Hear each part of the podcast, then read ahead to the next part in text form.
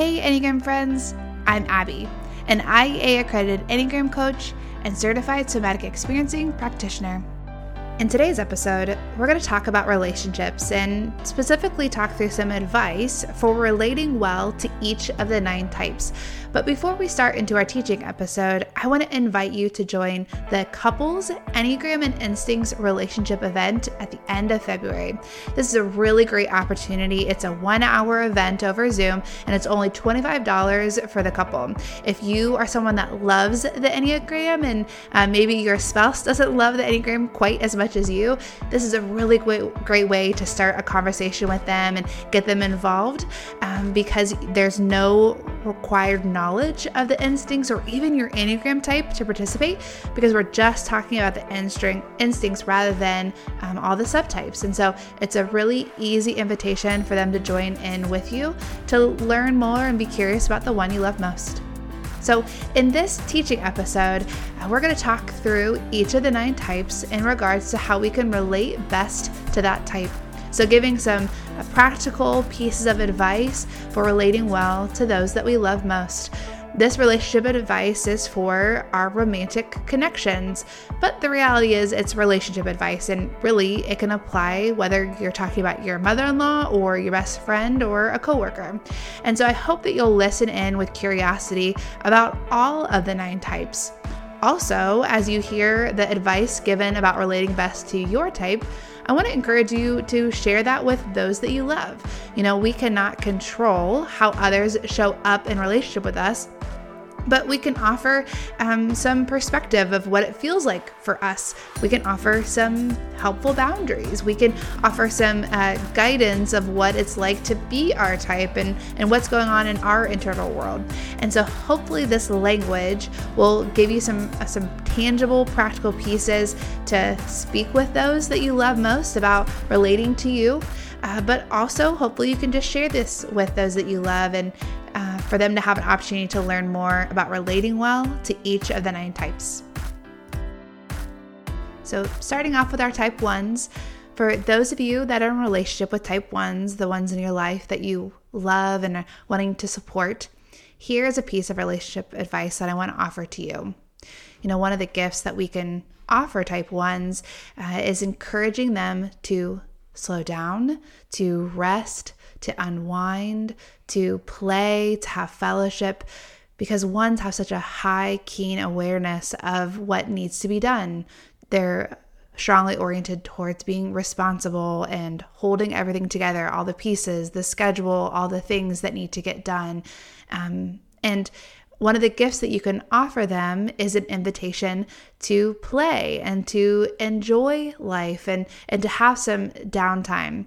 The problem is sometimes when people hear that, they think, oh, I'll just go tell the ones in my life to relax or to go have fun with me or to go do this adventure with me. And sometimes that works, but what is most helpful for ones is if you take other things off their plate so that they can actually go relax, go have fun, go fellowship, go play.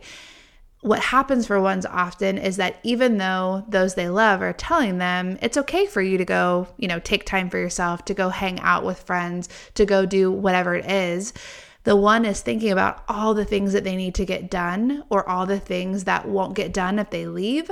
Um, they're feeling oftentimes guilty about those things that are left undone, maybe guilty about um, someone else watching the kids or guilty about the dirty dishes being in the sink still, whatever it might be. And so instead of just telling them to play or telling them to go have fun, take over some of the responsibility so that they can actually do that.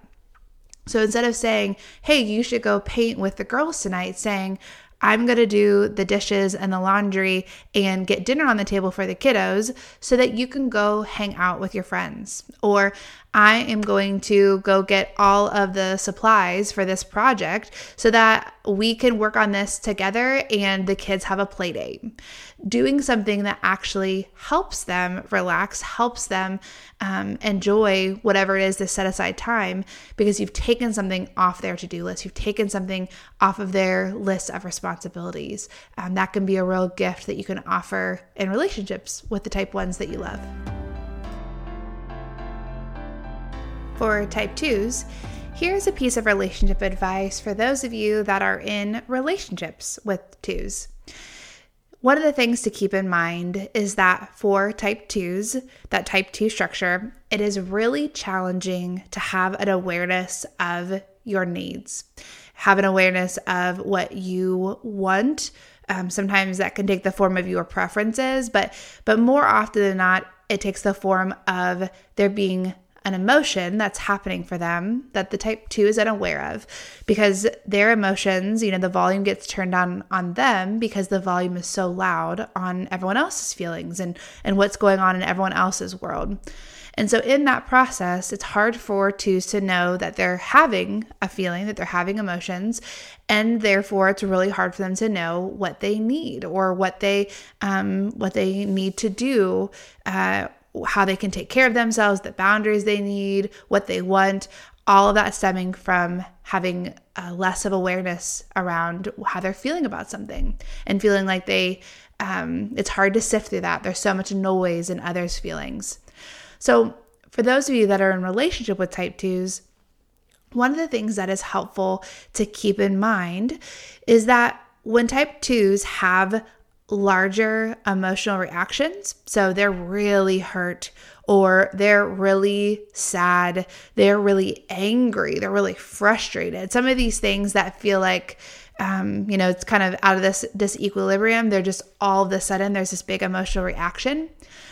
Oftentimes, that is the result of unmet needs. You know, they're having these small emotional reactions along the way of of in a small way feeling hurt or disappointed or hopeless or sad, afraid, whatever it might be. Um, but again, the volume on their emotions is low and the volume on everyone else's feelings is really high. So then when they have these bigger reactions that can kind of feel uh, like we, you know, take a step back for those of us in relationship with twos of being surprised by that keeping in mind that often it's there's some unmet need that they've uh, ignored along the way, not intentionally, but just didn't know that they um, needed more support. They needed more camaraderie. They needed more alone time. They needed more um, space to process what was going on for them. And so not that you aren't also allowed to have your feelings hurt if they get really angry with you or or to, you know, have your own emotional response to their emotional response, but it is a compassionate lens to keep in mind that these outbursts or these, uh, what feels like a, an intense emotion, is often that they have unmet needs and they need some space to process that. And so, if you can take on a compassionate lens and instead of withdrawing away or getting equally defensive back, pause and be curious with them of what's going on you know what's happening not in a judgmental way but in a general a genuine curiosity of um, what's going on and and what might be happening what might you need as a result of this feeling that's slowly bubbling to the surface in this moment um, in this conversation so, something to keep in mind to approach type twos, those that you love, uh, with a more compassionate lens and, and create space for mutual understanding and um, and to really connect with them in that space.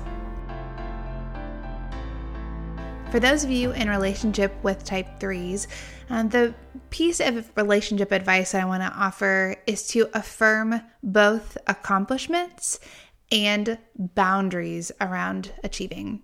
You know, sometimes when people are in relationship with type 3s and they learn more about the type 3 structure, this pursuit of um, accomplishing and achieving and meeting the goal and um, making things happen, it can feel like, oh, the way that I most help the three that I love is to uh, help them create boundaries around their work and um, to come home from work on time and to not sign up for the extra volunteering opportunity and to, to not set such a lofty goal or whatever might be. And there may be space for that. There may be very practical spaces where um, you can establish some of those rhythms and boundaries around um, the going and going and the hustling. But in the midst of that, don't forget to also affirm what they're accomplishing and what they're achieving and what they're doing. Um, sometimes we get so focused on helping threes set and hold boundaries around uh, their work and, and what they do so that they don't you know run themselves ragged or or completely miss out on the other things that they value like their relationship with you or their the family or whatever it might be but but also they're accomplishing amazing things and wonderful things and really cool things. And so also affirm those too. It can be both. It can be both affirming their uh, restricting, you know, the extra, um, you know, the extra thing that they're doing, and also affirming what they accomplish. Both of those can exist in tandem and, and both need to exist um, in relationship with type threes and supporting them in the things that they do, celebrating the things that they do, um, while also affirming and supporting them when they are just being and they restrict. Uh, around they restrict the time around their doing or the energy they give to doing both are good affirm the being and affirm the doing For those of you in relationship with type 4s, here's a practice that I want to uh, encourage you and to invite you into in relationship with the 4s that you love. You know, part of the type 4 structure is that there is this uh, nagging feeling of inferiority, this nagging feeling that in some way and somehow they're intrinsically missing something or they intrinsically um, have a disadvantage or intrinsically are not able to do something or be something in the way that um, they want to or they see others being or doing. And and it's really tied up with the underlying motivation for the type 4 structure you know in this search for their significance their identity um, this this subtle fear of what if there is nothing significant about me? What if i have no intrinsic identity that is mine alone? And uh, there's this fear that there's something missing that they have somehow missed something along the way. So for those of you in relationship with type 4s um, in these moments when fours are communicating this feeling of um, not being good enough, not being able to make it, not having what they need, uh, there being something inherently wrong or missing in them. When we're in relationship with fours, our natural response can be to fix that, to tell them no, you know, and point out all of these affirming, wonderful things about them. And there's nothing wrong with that. Um, but what I want to encourage you for those of you that are in relationship with fours is to instead start with affirming the feeling that they're having. Not affirming the premise that it's based on. Not affirming yes you you know these things that you have um, come to the conclusion of are true. You are missing something or or inferior in some way. That's not what i'm saying. But acknowledge the feeling the emotion that they're having and be with them in that emotion without trying to fix it or talk them out of it. Um, you can be compassionate. You can enter into that feeling space and and acknowledging, man, that's hard. That's hard to feel that way. Um, that's a um, a challenging posture to to have to feel to go through right? You can be with them and empathize in this feeling with them without a, affirming the premise that they've based that feeling on.